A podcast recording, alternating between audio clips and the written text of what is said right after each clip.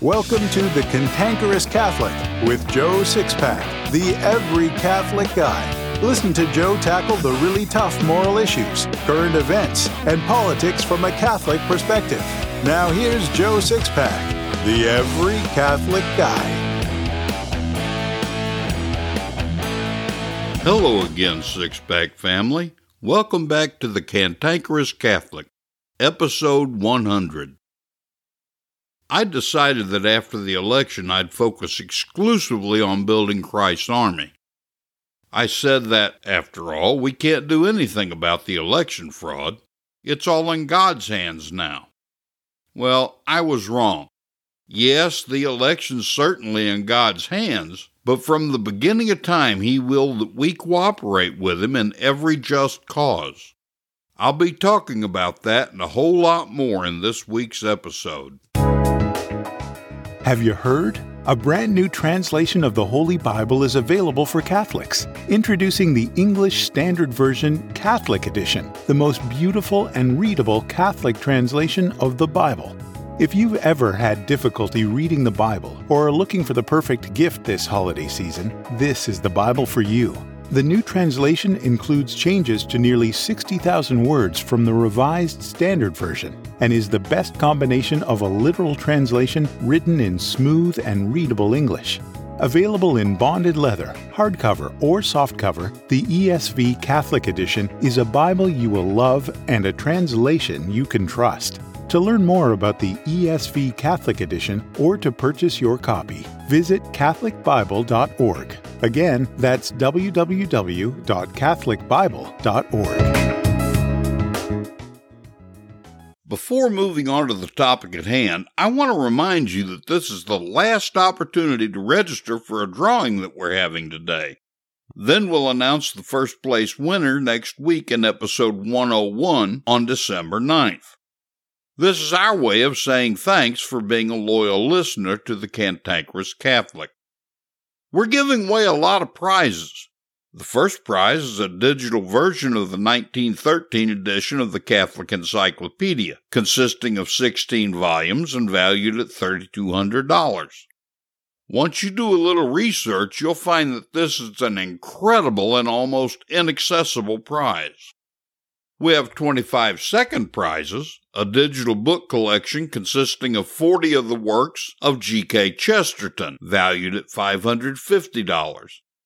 Chesterton was so great a Catholic writer of the early 20th century that there are still Chesterton literary clubs throughout the world.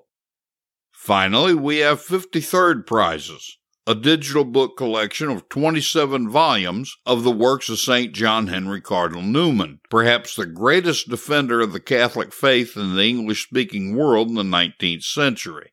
This collection is valued at over $300. Also, 10 lucky winners will get a hard copy of the new Augustine Bible from my friends at Augustine Institute. This is the easiest to read version on the market, and it's one that's become my default version. All you have to do to register is click the drawing link in the show notes for this episode and fill out the form that pops up in your browser. You can find it either by clicking the show notes button in the podcast player or visit this episode at cantankerouscatholic.com. You'll find the link in the resources section. The deadline for registration is 5 p.m. Central Standard Time today. Since everyone who registers will receive at least one prize, be sure to whitelist my emails or check your junk mail folder over the next week to read the email I send out with a link to your free gift. Sign up today and let me thank you for being a loyal listener. Now let's talk about election results, voter fraud, and what you and I can do about it. The first thing that most obviously needs to be mentioned pertains to Catholics specifically. If you voted for Joe Biden and call yourself a Catholic, please stop calling yourself a Catholic. You're not a Catholic. You might say, Joe, where do you get off telling me I'm not a Catholic just because I voted for Biden?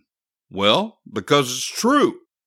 Biden and the demonic Democrats stand for and promote everything the constant 2,000 year teaching of the church stands against.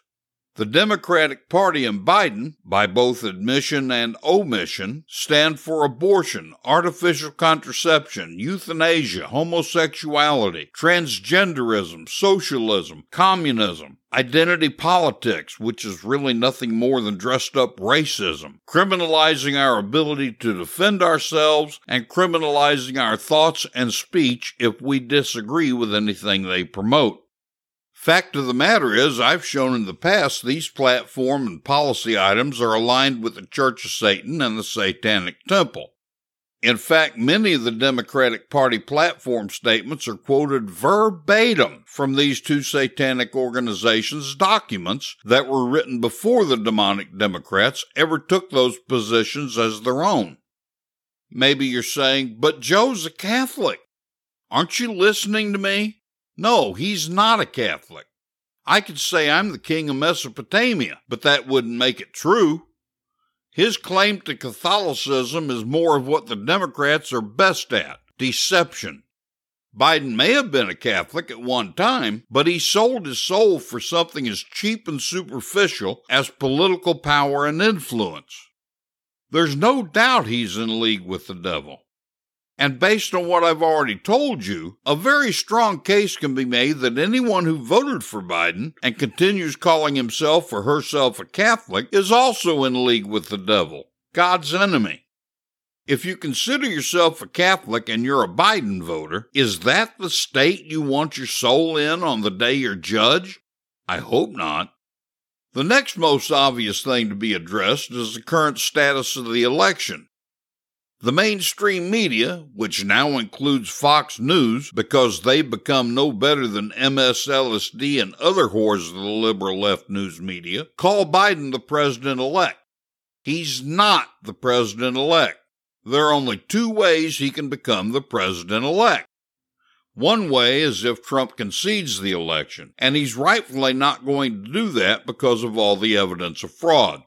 The other way is if Congress certifies the electors of the Electoral College as voting for Biden, and we're a long way from that.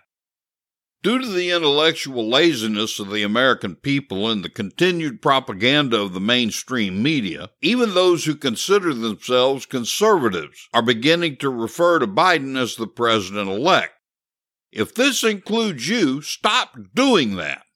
You do your nation a great disservice by helping to promote the lie that Biden is the president elect. He's not. Now, about me being wrong to decide to remain silent after the election. I foolishly expected things to be fought out by the lawyers and that we'd be kept informed of the developments. But I didn't take into account that the mainstream media would double down on its efforts and bias against Trump, and therefore against America and Americans. Because the treasonous enemies, and you can be assured that they're both treasonous and enemies, so, because these treasonous enemies continue to fight, we're obligated to get in there and fight ourselves. That's just part of being Catholic. Being a Catholic has great benefits and privileges, but it also has massive responsibilities. Anything worth having has massive responsibilities. Remember my oft time repeated motto comfort and conviction don't live on the same block. Why fight? Uh, six pack family, determining who's going to be the president doesn't really have a thing in the world to do with what's going on. This is about the continued existence of the United States of America as a democratic republic. If Democrats are allowed to get away with the greatest voter fraud in American history, we'll lose our country. Democrats already pretty much ignore the Constitution, but if they get away with this, they'll change the Constitution without our approval. Don't think they can't or won't. They'll just invoke an unconstitutional tyranny on Americans so badly we won't have a choice but to fight, physically.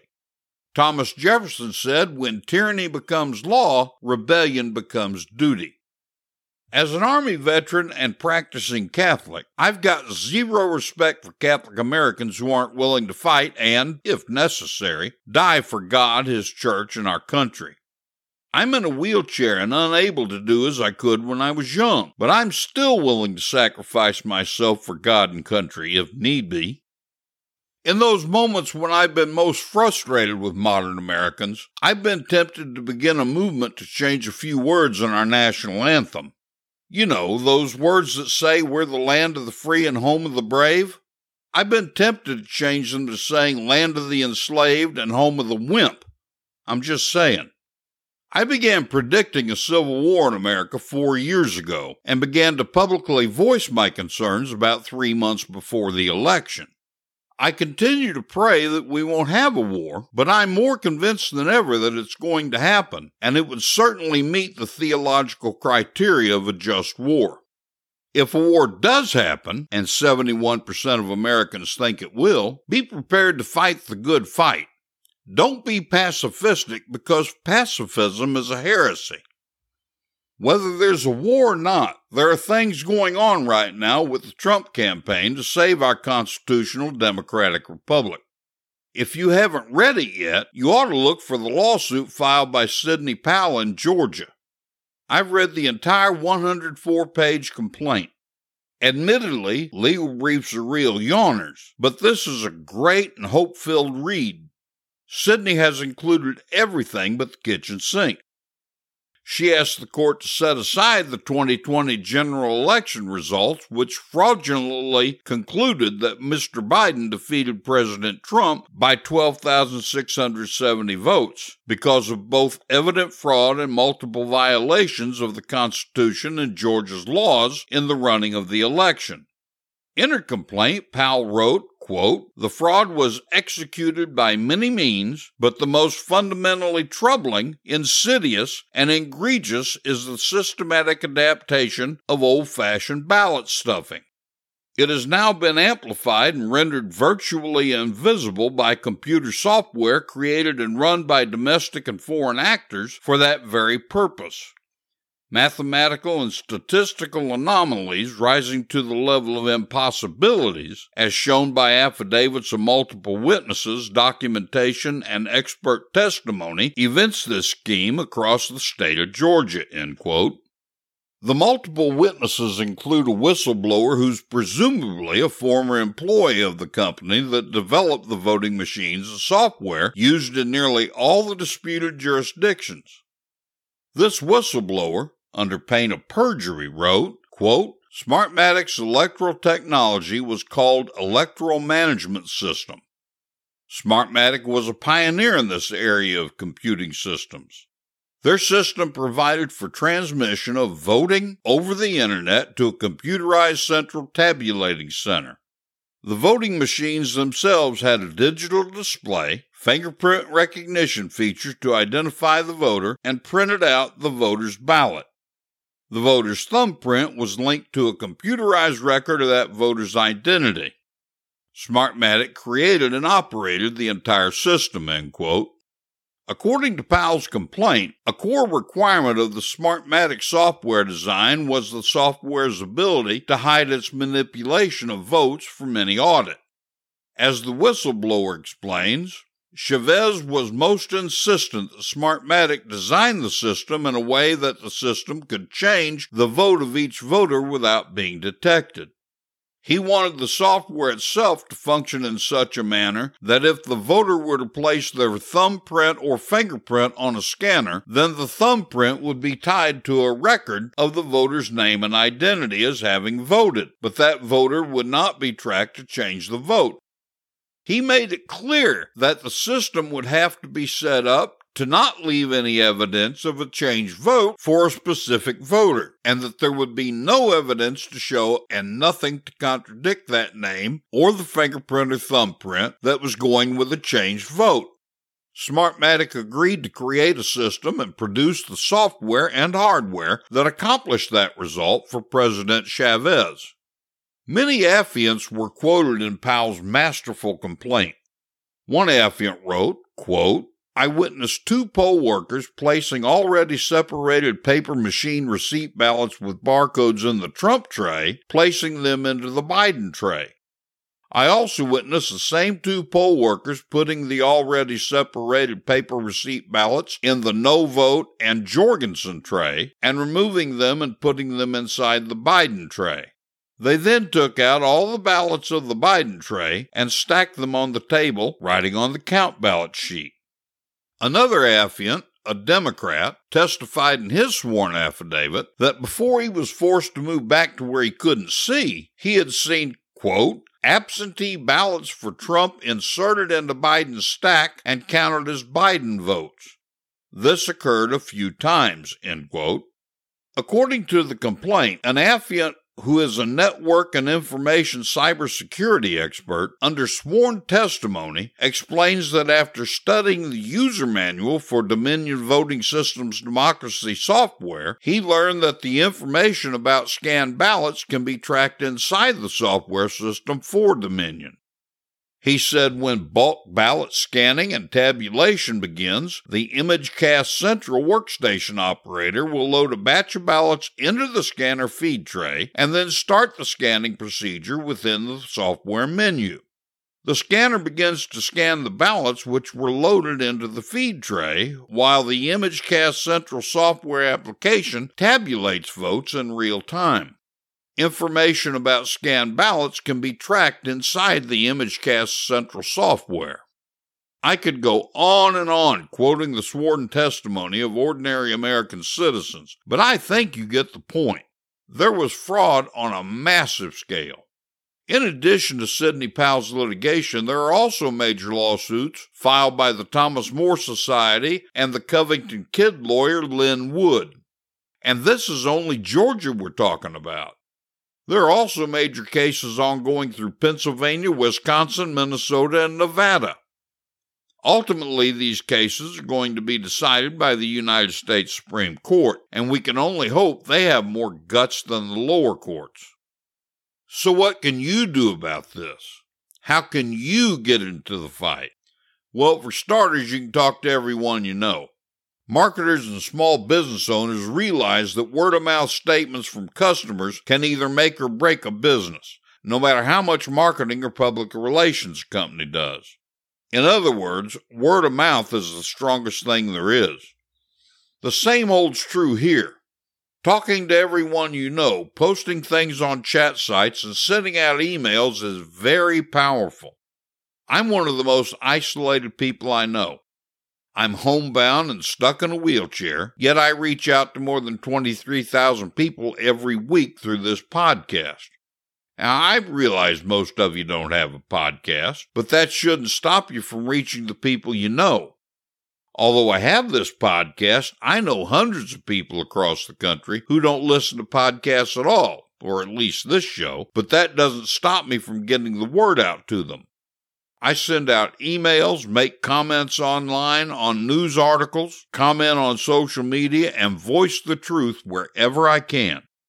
As a homebound shut in and patriot, that's about all I can do, but I realize the power it has. What good does all this do if the fraud's going to be fought out in the courts? Well, think about it. Do you honestly believe the judges and justices hearing these cases don't see what's online? Do you honestly believe they aren't influenced by what they see and hear? They're most certainly aware, and they're most definitely influenced. The demonic Dems have known this for decades, which is why they're so good at it. We normal Americans make the mistake of thinking these judges and justices are neutral jurists because they're supposed to be neutral. But they're not, and that's because they're human. So get into the fight by spreading the word, by word of mouth. Another way you can help out is financially. If you're like me, you get dozens of emails every day from the Trump campaign, Judicial Watch, and other groups involved in this fight asking for money. They're not just trying to enrich themselves. This sort of legal battle is very expensive. It's true that most of the lawyers in this fight have put their own law practices on hold and are doing this for free, but lawyers' salaries are only a small part of the expenses in any legal battle. There are paralegals, secretaries, and other foot soldiers who have to be paid because they can't afford to work for free. There are also massively costly court, state, and other legal fees involved. We have to help with these expenses if we hope to save America. Over the last four years, Donald Trump has donated his presidential salary to charity. His net worth has been in decline since he assumed office. His business has suffered immensely. Yet he loves this country and the American people more than money, which is why he has suffered such financial loss. Don't you think we should sacrifice a little as well? Mrs. Sixpack and I live on our meager Social Security income, less than $2,000 a month. Six years ago, we were the target of identity theft. We not only lost everything we had, but ended up with about $100,000 debt. We never recovered a dime, yet we've managed to find a few dollars here and there to support the President and America. That's what Catholic Americans do. I'm not trying to brag or be self righteous here. I'm just trying to point out that if we can make sacrifices for our American way of life and religious freedom, so can you. America's future hangs in the balance here. If the demonic Dems get away with this massive fraud, America will forever change for the worse virtually overnight. As Catholics and American citizens, we have to get into this fight any way we can. God bless you and God bless America. There's something else I want to talk about briefly. This should be of interest to all Catholics, but especially those members of the Sixpack family who live in Missouri. Last week, the bishops of Missouri issued a joint statement on the COVID 19 vaccine. They issued this statement, entitled Statement of Missouri Catholic Conference on COVID 19 Vaccines, due to concerns real Catholics have over these vaccines being made from aborted fetal tissues. I'll put a link to the document in my show notes. The bottom line of this document is that you can feel free to take the vaccine, despite that babies had to die in order to make all the various vaccines. In order to justify their theological position, they cite a paragraph in a document from 2008 that was issued by the Congregation for the Doctrine of the Faith, or CDF. After reading both the statement issued by the Missouri bishops and the CDF document, I drew the conclusion that Missouri's bishops wrongly interpreted the CDF document. Since I'm not a theologian, I sought input from theologians I know, as well as some pastors who don't have official theological credentials, but who are theologians nonetheless. In every case, they agreed with me. The one response I received from a theologian priest that I thought was most thorough took not only the moral theology into account, but also the spiritual aspects of the Missouri bishop's statement. I'd like to read it to you now. The position taken by the bishops is actually the same as has been held for years. That is, to get the vaccine is not a sin because there's no direct involvement with the abortion, and, secondly, there is such distance from the abortion that there is no real direct involvement. While there may be some truth in this, the problem I have is twofold.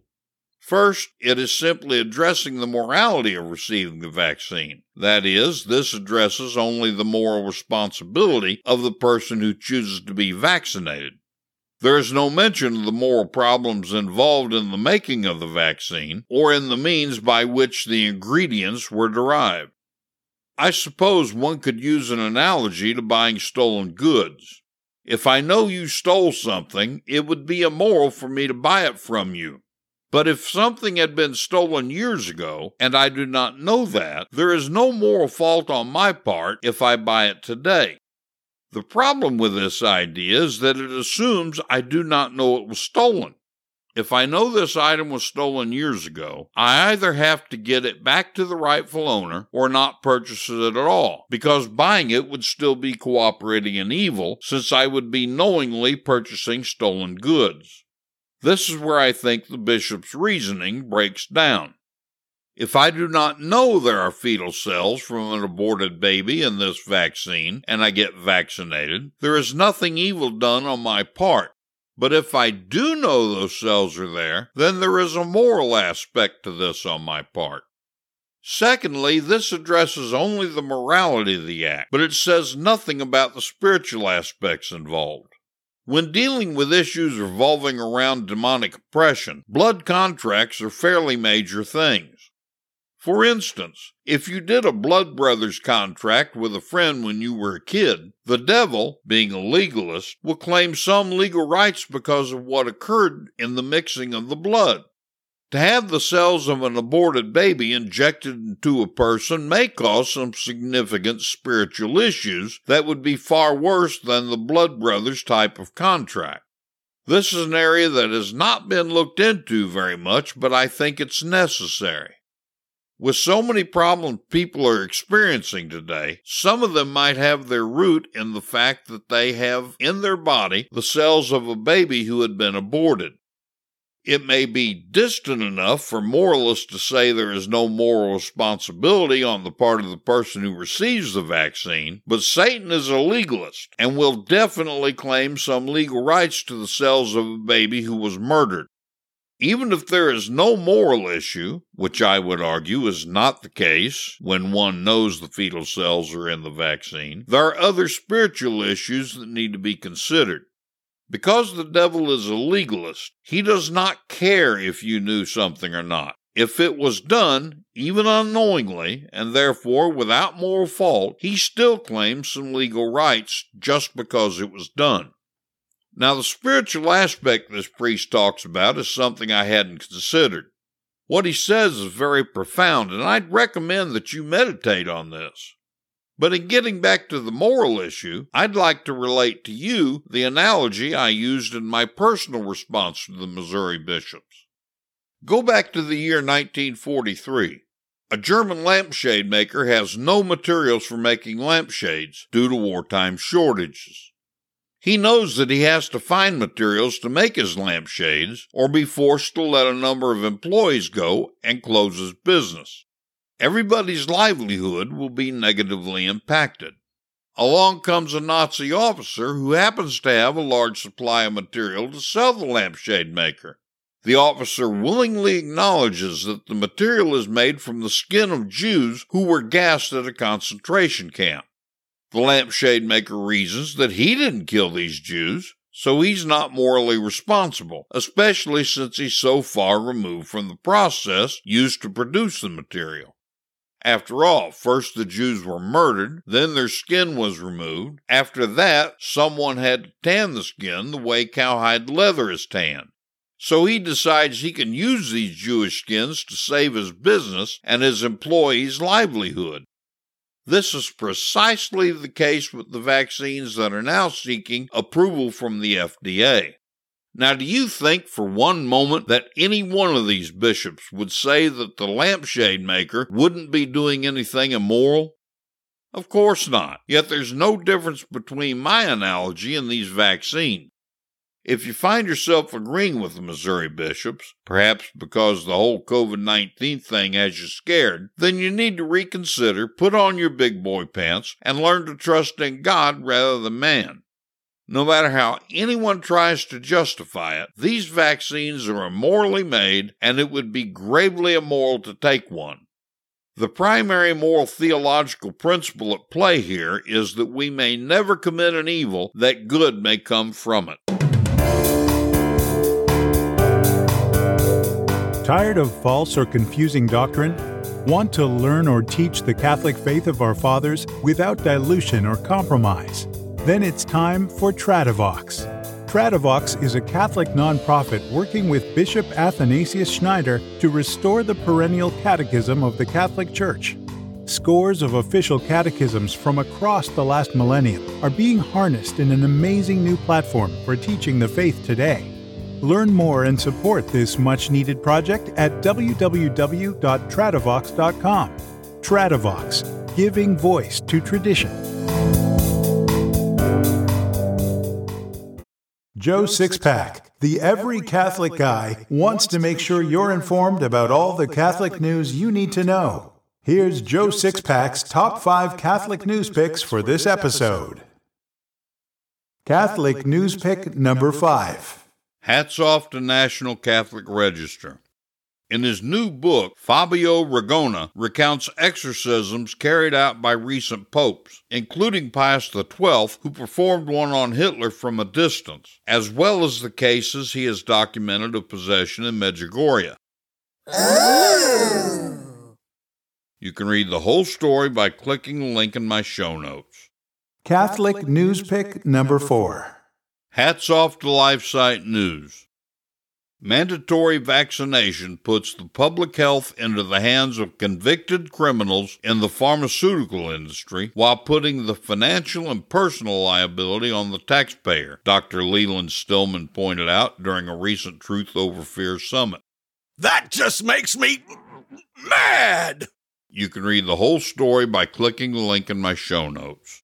Catholic News Pick number 3. Hats off to Catholic News Agency. The Archbishop of Santiago, Chile condemned arson attacks that destroyed two Chilean churches and called on Catholics to carry out acts of reparation for the attacks.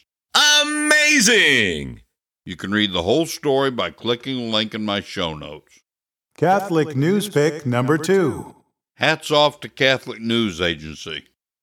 A new survey has found that one in five Catholic likely voters say they accept everything the church teaches, with young adults being more likely than older generations to say they agree with Catholic doctrine. You can read the whole story by clicking the link in my show notes. Catholic News Pick number 1. Hats off to LifeSite News. The New York State Bar Association passed a resolution advising the state to consider enacting a COVID 19 vaccination mandate for everyone in the state. Before you begin thinking this is a good thing, you need to know that the vaccine is made with biological matter from aborted babies. I will quite literally sacrifice my life rather than be complicit in the murder of a child. I hope you have the courage to do the same. That's what I'm talking about. You can read the whole story by clicking the link in my show notes.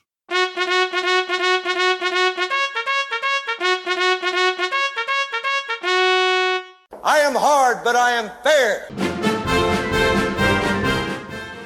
It's time for the Catholic Boot Camp with your drill sergeant, Joe Sixpack, the every Catholic guy. Learn the Catholic faith and how to defend it like you've never heard it before. This boot camp is tough, so there's no political correctness, no spirit of Vatican II, and no namby-pamby platitudes. Drill Sergeant Joe Sixpack, the every Catholic guy, will prepare you for spiritual war. Now here's Joe Sixpack.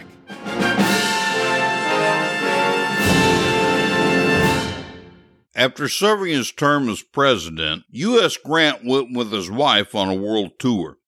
One of the stops on their trip was the Vatican. When Grant was presented to the Pope, the Holy Father said, I want to thank you for the religious privileges you granted to Catholic soldiers in your armies. Thinking back, the general couldn't recall any special privileges he'd granted to Catholics. Perceiving this, the Pope explained, I'm referring to the fact that before every battle, you told your officers to allow the Catholic soldiers an opportunity to go to confession. Grant replied rather directly, as was his manner. I did that as a military measure, because my soldiers fought better when they felt their conscience was clear. But I had no idea your holiness was aware of this custom. Ah, my friend, replied the Pope, there is nothing which affects my children anywhere in the world that is not known to me, and every such benefit is cordially remembered. Despite that he wasn't a Catholic, Grant understood the obvious benefit of confession, and so should all of us. If well received, the sacrament of penance restores or increases sanctifying grace, forgives our sins, obliterates eternal punishment due for mortal sins, helps us with additional strength to avoid future sins, and restores all the merits that have been lost by the commission of mortal sin. There are five elements necessary for us to be able to make a good confession. One, we must make a good examination of conscience. Two, we must be truly sorry for our sins. Three, we must resolve not to sin again. This is called a firm purpose of amendment. Four, we must confess our sins to a priest. And five, we must accept the penance the priest assigns us. Now let's begin to look at these five elements individually, beginning with a good examination of conscience. In order to make a good examination of conscience, we must make a deliberate recalling of all the sins we've committed since our last good confession. This is done by going over in our minds all that's required of us by God's commandments and the church's laws. The church recommends that we do a brief examination of conscience each night before bedtime, which makes it much easier to do before confession. There are a number of prayer books and leaflets available that have a printed examination to help guide us. They merely list God's commandments and the church's laws in order. Under each commandment and law are questions we should ask ourselves. The two best printed forms of an examination of conscience I've seen are found in the Queen of Apostles prayer book and the Handbook of Prayers. I'll place links to them in my show notes. Sorrow for our sins is called contrition. There are two types of contrition perfect and imperfect. Perfect contrition is sorrow for our sins with the purest of motives. It's hatred for our sins solely for the love we have for God and the offense of our sins cause Him. According to the Council of Trent, such contrition remits venial sins and also obtains forgiveness of mortal sins if it includes the firm resolution to have recourse to sacramental confession as soon as possible. Imperfect contrition, on the other hand, is sorrow for our sins for less pure motives, for example, fear of hell like perfect contrition, imperfect contrition is still a gift of God, a prompting of the Holy Spirit. We experience imperfect contrition when we're sorry for our sins because we fear hell or because of the inherent evil of sin. Although perfect contrition is obviously the better of the two, it's rare. However, we can still receive the sacrament well if we have at least imperfect contrition. The rite of the sacrament of penance allows for recital of a prayer called the act of contrition, of which there are many, and we should be sincere in the recitation of this prayer. But by act of contrition, we mean an act of the will, causing our will to be sorry for the sins we commit. We should never confuse subjective emotion with an objective act. In other words, you may not feel sorrow for your sins, but you can decide to be sorry. We should be sorry for all of our sins, including venial sin, because all sins offend God. Still, you only have to be contrite for your mortal sins. If all you're confessing is venial sins and don't have sorrow for them, recall a past mortal sin and be contrite about it. Next, the firm purpose of amendment. This is the firm resolution that you won't sin again. In order to receive God's forgiveness, you must have this firm purpose of amendment. Being resolved not to sin again isn't the same as living up to it. Yes, you should absolutely have your mind made up not to sin again and to avoid all the occasions of sin. But let's not forget that only one human person, the Blessed Virgin Mary, went a lifetime free of all actual sin. Even though all the saints were perfect by the time they died, all of them had sinned even St. John Paul II went to confession every day, and no one denies he was a holy man. By the way, as holy as he was, I've often wondered what it would be like to be a fly on the wall during one of his confessions. What on earth could he possibly have to confess? Next week, we'll conclude our examination of the sacrament of penance with a look at the final two elements of those five necessary to make a good confession. Don't wait until next week's Catholic boot camp if you need to go to confession, though. Your priest will happily help you through a good confession.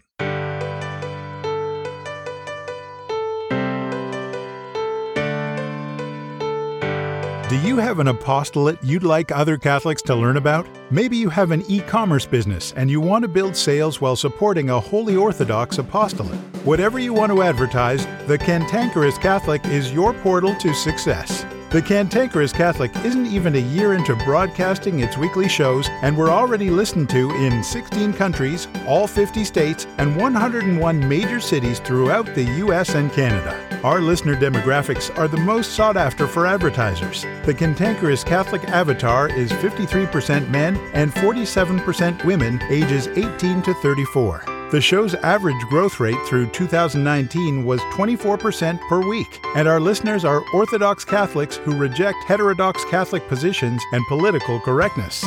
Relative to other podcasts and online advertising, our rates are extremely cost effective and inexpensive. You can advertise in each show's show notes, in the recorded episode itself, our weekly newsletter that announces each new episode, all of these media together, or in any combination.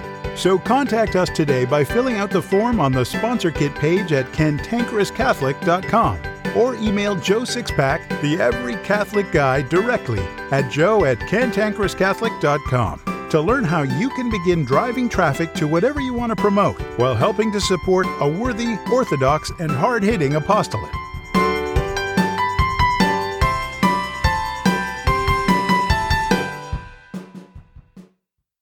The Catholic Church is 2,000 years old.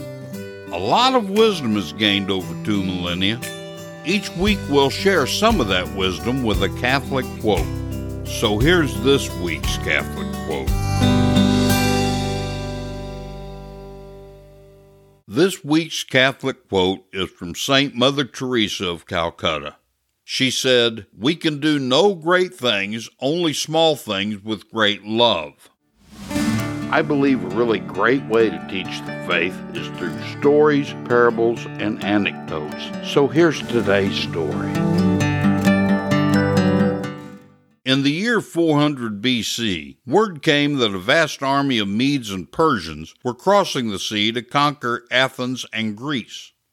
All available soldiers were sent to hold the mountain pass near Marathon, and a messenger was dispatched to Sparta to ask the Spartans to send their army to help. The messenger chosen was Philippides. For two days and nights he ran, swam rivers, and climbed mountains until he came to Sparta and delivered his message. Then he ran all the way back to Athens with the Spartan answer. Finally, carrying his shield and spear, he ran to the army 22 miles away. He was just in time to fight the great battle on the seashore, where the little Greek army drove the invaders back into the sea. Once more, Philippides was chosen to carry the news.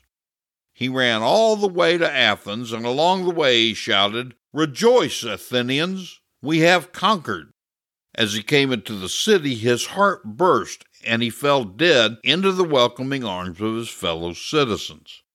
Jesus was the greater athlete, though, because he gave his life for his brethren and brought news of victory to the human race he'd fought to save.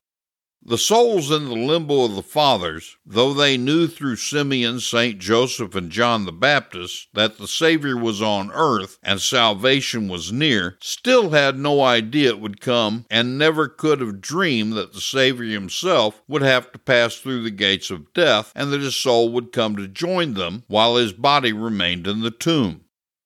He went into the limbo of the fathers to announce to these souls waiting there that he had reopened heaven to mankind. Every Catholic needs to be listening to the Cantankerous Catholic because this show will help you to learn to navigate through these tumultuous times as well as learn, understand, and live our Catholic faith better. You can help other Catholics find the Cantankerous Catholic much easier by leaving a review of this show at Apple Podcasts, Stitcher, Spotify, Google Podcasts, or wherever you get your podcasts.